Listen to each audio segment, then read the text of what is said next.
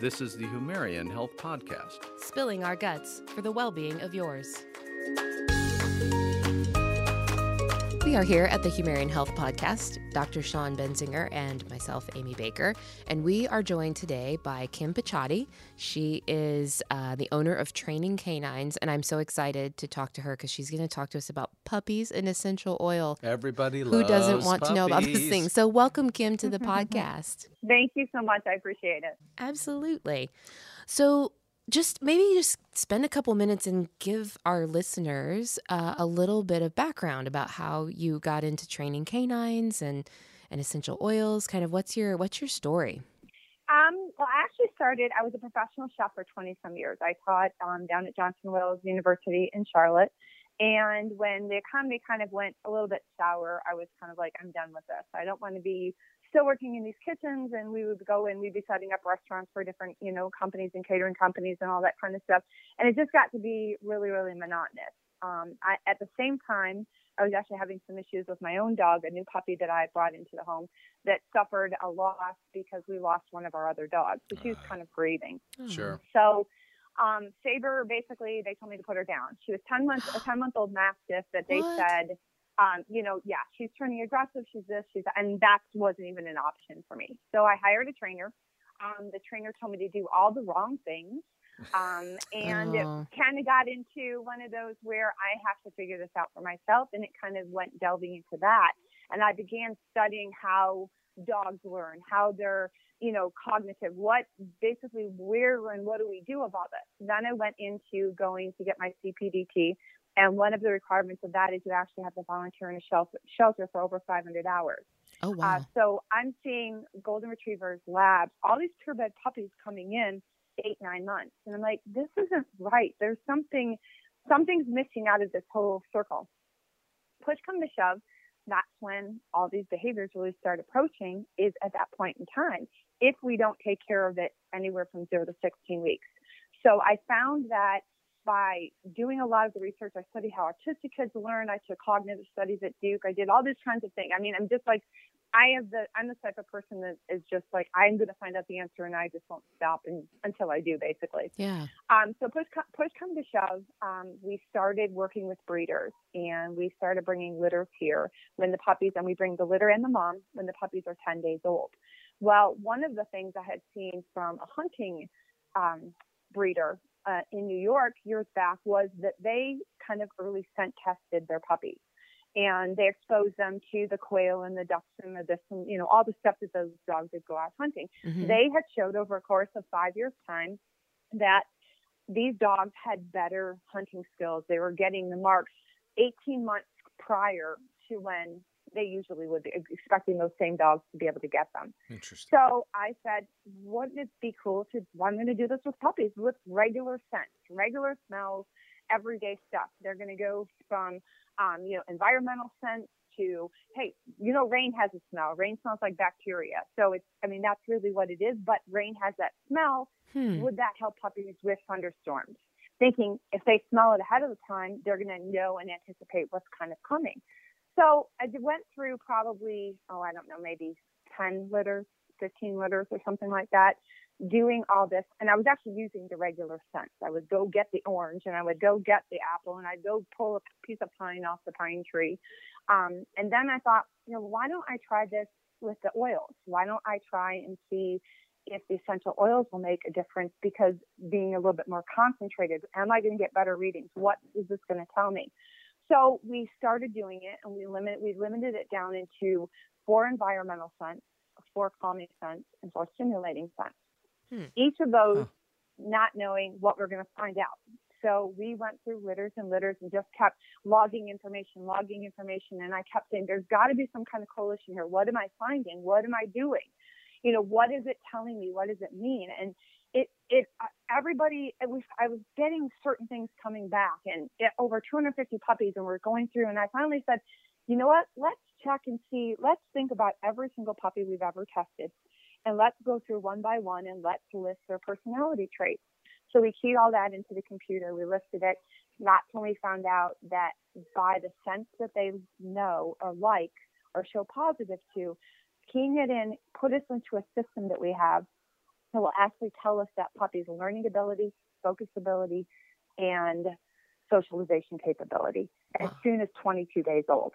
Wow. Wow. Oh, So wow. I've definitely, I mean, being a dog person, have heard, you know, we talk about like our dogs have personality or certain traits, but how Uh-huh. do you, how do you define, given the sort of scientific approach that you took, how did you define personality? Well, personality basically, um, like as I say, for example, learning. Okay, there's four different types of learning abilities that the dogs have. We either have a routine learner, um, we have a learner that is basically kind of they're spot on, they're very very smart. They're, they're like it's, so much like people. I guess that's the easiest way to say it because maybe you learn by books, maybe I learn by visual, maybe this person learns a different way, or they have to see demonstration. It's all different, and the dogs are all different. And we found that whatever it was that they liked, like, see, we do puppy fitness and we put them like in hot tubs and we teach yoga to them and we do all this kind of stuff as they're growing up for that first, you know, 15 weeks that we have those puppies. And we found that all these things were kind of coming out in different areas. Uh, for example, the environmental. If I have a puppy that's highly, um, this and shows lots of positives on my environmental sense, the last place I'm going to want to teach that dog to walk on a leash is outside. Hmm. I'm going to want to teach that dog to walk walk inside prior to going outside. Hmm. Makes Because sense. if I, I'm already I'm already knowing that they don't like the smells. Or Yeah. it's not that they don't like the smells; the smells are distracting to them. Yeah. They're they're smelling it and they're like, "Oh, that smells good." So guess what? I'm out walking amongst the pine trees and with a dog that loves pine. You think they're going to pay attention to me? Absolutely. So, So- thus the mad scientist tag. Is that where all that? I, Came th- I don't from? think they called her a mad scientist. What did you What did you say? You K canine canine scientist. it's a little different than mad scientist. Well, you know, really, I, I, I probably is a mad scientist if I really have to be Mhm. honest. Well, I mean, how many people actually will look at what you've looked at, Kim, and then will actually go off to uh, Duke University and all these other types of classes, and then come back and figure this out? That's a canine mad scientist. I'm telling you. Well, it's it's just it's one of those things where you know that there's a coalition in something. You know something is there, and every winter I learn something, and I still don't think I've hit it all. I still think that there's more because you know we all think about the average way a person teaches a dog. That way they'll stand there in front of that dog and they'll say stay, and they'll hold their hand out and they walk backwards, stay, stay, stay, stay, stay. The minute they turn their back, the dog breaks to stay. So, but we're te- we're teaching the dogs, pardon my language, but ass backwards, because Sure. the way that you're supposed to teach a dog to work in distance is you need that dog 100 feet away from you, and you're walking towards that dog, saying stay, stay, stay, stay, stay. And what happens is, at each time you do a session, or each time you do a trial, the the further away you are, the sooner the dog is responding. It's just like the anticipation, like when you go and you open up the tinfoil or open up the cheese wrapper, and all of a sudden your dog is there Yeah. because you know what they they anticipated a step before and a step before and a step before and that's why people they have like the wrong impression of really the way that the dog's mind works. Hmm Very interesting. and that's why you know we use the oil so much because we use the oils actually to help we use peppermint and rosemary to help with focus um, to help with memory retention.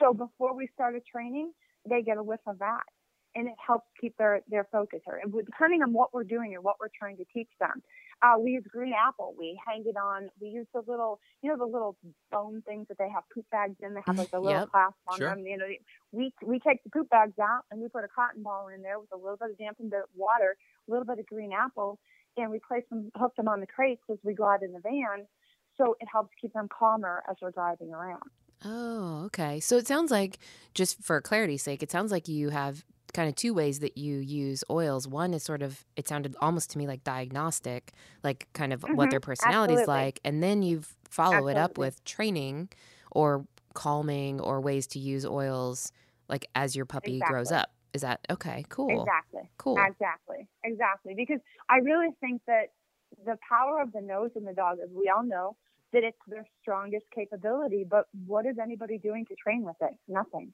Yeah, We don't use makes it. a lot of sense, doesn't it? I Yeah. mean, use the ears. I We do. mean, uh, the sounds, noises. That's what uh, what most training was based on. Yeah. Yeah. Exactly. You know, we, we're using the clicker. We're using, you know, which we don't even do that. We don't use clickers. We don't use collars. We simply talk to the dog. We actually use television. and this started really weird because um, I kept having litter. Well, as you know, mom eats the poop. So mom has to stimulate the puppy to get the puppy to go to the bathroom. So I have litters that are three and a half, four weeks old that are going around eating each other's poop. And I'm like, this is crazy. but I got it. I, but no, I got excited about it. I really did. I got excited and people think, oh my God, you're so weird. But what that is, is it's a learned behavior. Mm, So mhm. if they learn, if they learned that behavior by watching mom, they're imitating the mother. Sure. So why they're can they early. not Right. Yeah. Exactly. So why can they not learn by imitating each other? So then what we did was we took videos of I have to have like white dogs and black dogs that I did and took the puppies themselves. We videoed them sitting, standing, laying. We do here, waiting, all the different things we did on video. So we plopped them in front of the television for four weeks with this DVD in and it's about 30 seconds, 45 seconds. It shows them sitting, laying, standing. That's what the first three that we start with. And I have had I had a golden retriever of my last litter after two days, two sessions. That's all they had. I came up and I said, "Who can show me sitting?" This dog popped his butt on the ground immediately, sitting on command after watching it two times. Wow. That's amazing. To amazing. me, that blows it blows my mind.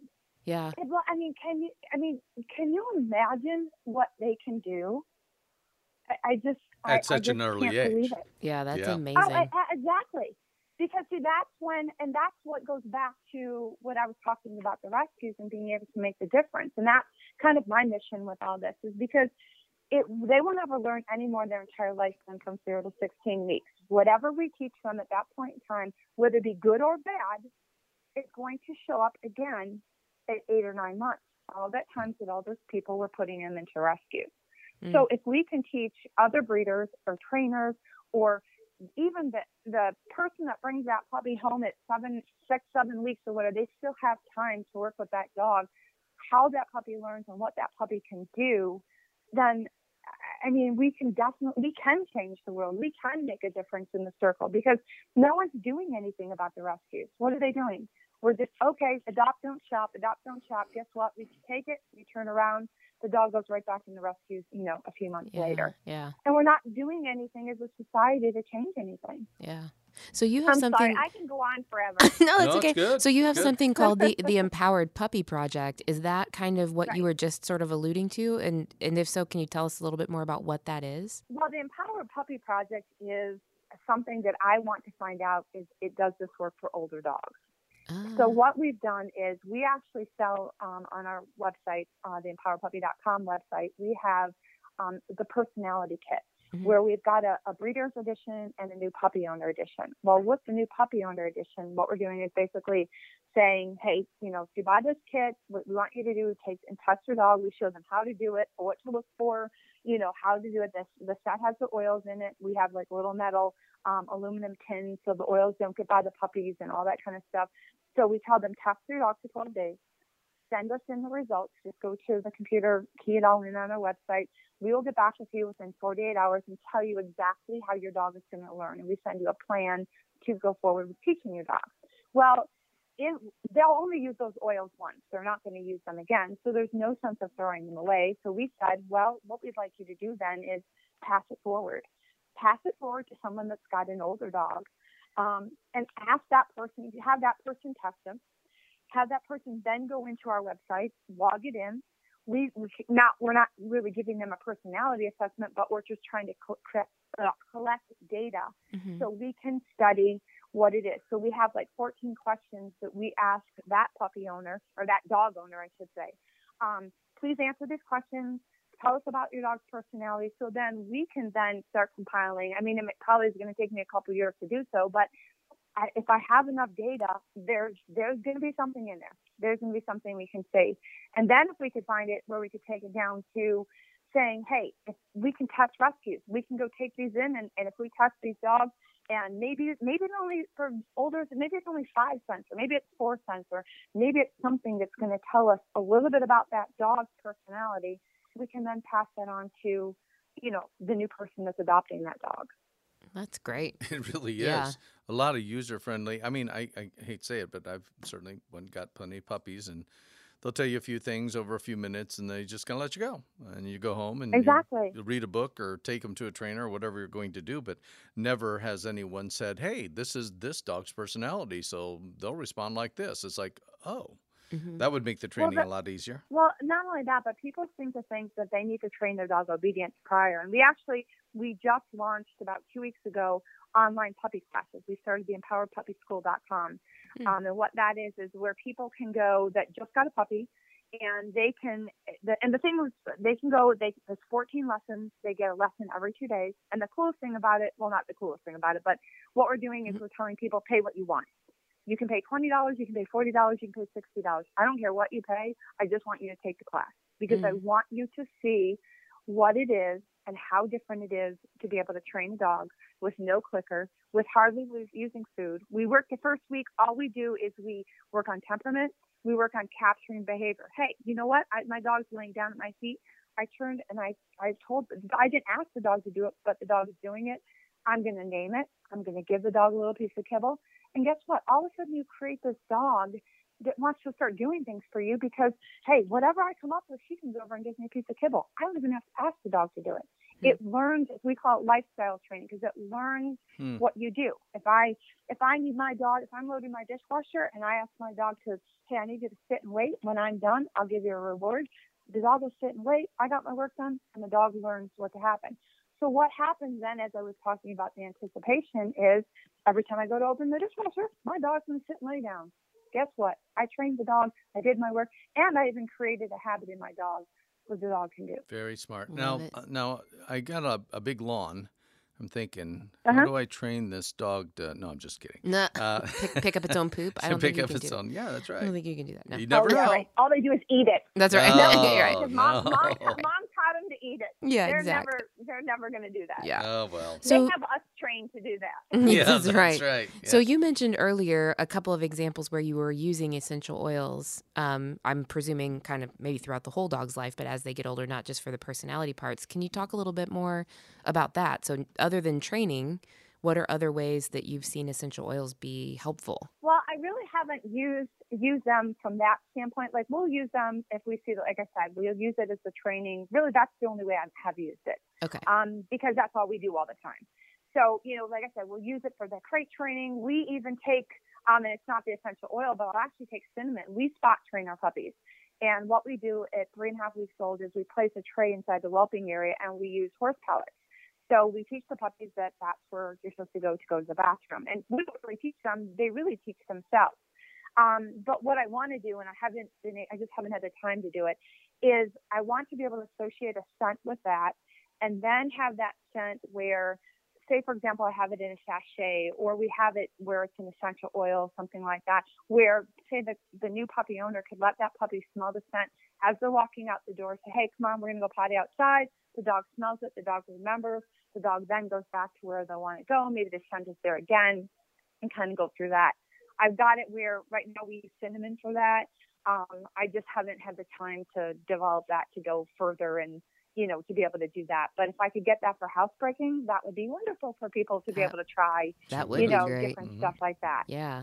You know, because everything to them is smell, and that's where you know what it can be. You know, you can find you can take the positive scents that the dogs really do like and utilize that. You know, I mean, just like we utilize it for ourselves. I mean, they say there's certain scents and certain oils.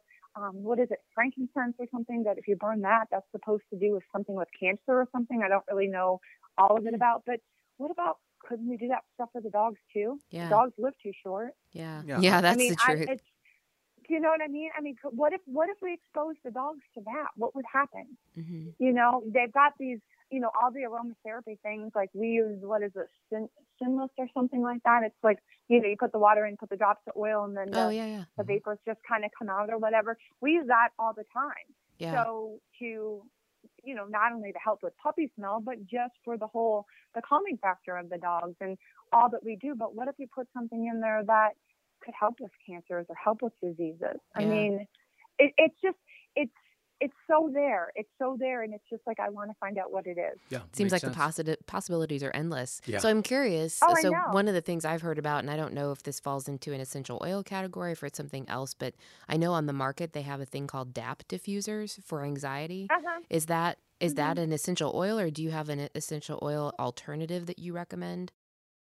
Well, I, I don't really. I guess it's, that's harder for me to say because we teach temperament. So oh, okay. I don't really I don't really work with the dogs that have anxiety because I work with brand new puppies.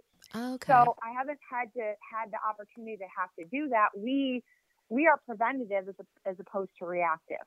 cool. So okay. I'm not really I'm Yeah. not very knowledgeable as far as what can do reactive wise. hmm Uh, you know, I mean, obviously you can do your thunder shirts and all that kind of stuff, or you know that kind of thing. But you know, as far as scents and far as, as far as smells, I wouldn't be the person to ask on that. Okay. Sure. Yeah, no problem. So it sounds like then, I mean, if someone is fortunate to have a puppy that you've worked with, they're probably going to be in a better position as they get older, as an older dog, Oh yeah. that they're not going to have some of the behavioral issues, some of the anxiety that you might see in a dog that isn't like doesn't go through this sort of Absolutely. Okay, cool. Absolutely. Because basically, you have, when a puppy is born, you have two types of personalities to start with, okay?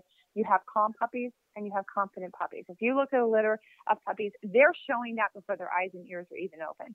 They're showing who are the forceful ones trying to get the teats on mom, and they're showing who the ones that are kind of more laid back. And, you know, people always have the tendency to call them, oh, those, that's the run of the litter. And, you know, a lot of people Yeah. don't understand. There really isn't a runt of the litter. It's just one that didn't make it there fast enough. Yeah. That's all. yeah. It, you know, it didn't make it to get to what it is. I mean, because their eyes and ears aren't even open. And what are they going by to find mom? The smell. Sure. So once again, the smell gets right into there with us. That's so, great. you know, it's one of those where if you, when we find out, when we see this as we're watching them, you know, we watch for which puppies go lay away from mom, which puppies stay close, which puppies stay by each other. So we're making mental notes as well. But when their when their scent work comes out at that day 22, and remember their eyes just or their ears just opened on day 21. So on day 22, when we have those scent results, we now start honing that puppy for what we found. Hmm. So if I can tell ahead, of, if I know that that puppy is going to be timid to sounds, that puppy's starting sound training that day.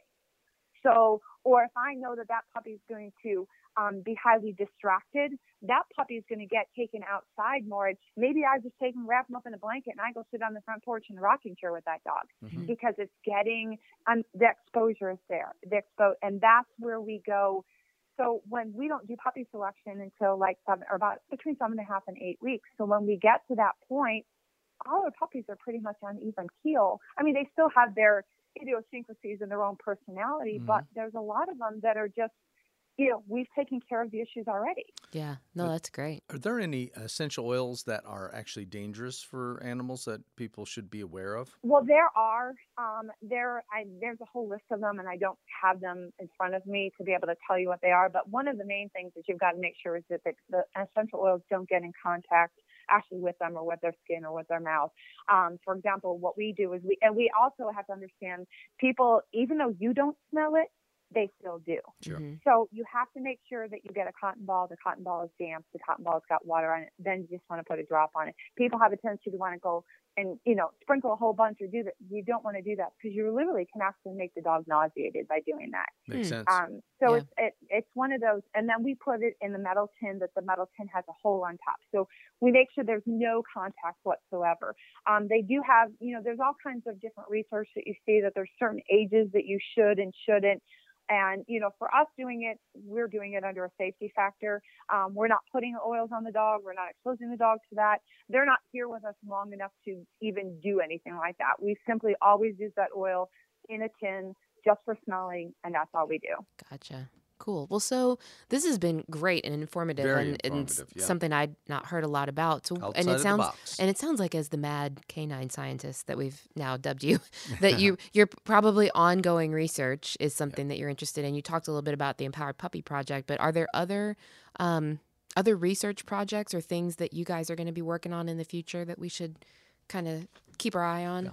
Well, basically, it's every litter's a learning experience, and every litter we watch and we see because you'll find that, like I had that litter of that one of the golden retriever, like I said, that literally in in two sessions of watching themselves on television, they were able to do it. I mean, we have it where we can we have uh, 15 week old puppies reading flashcards.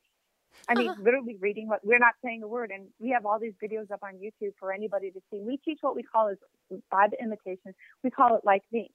So what will happen is we'll take an item or an object like a call bell. So we'll hit the ring the call bell, and we'll tell you the puppy like me. The puppy will turn around and ring the bell.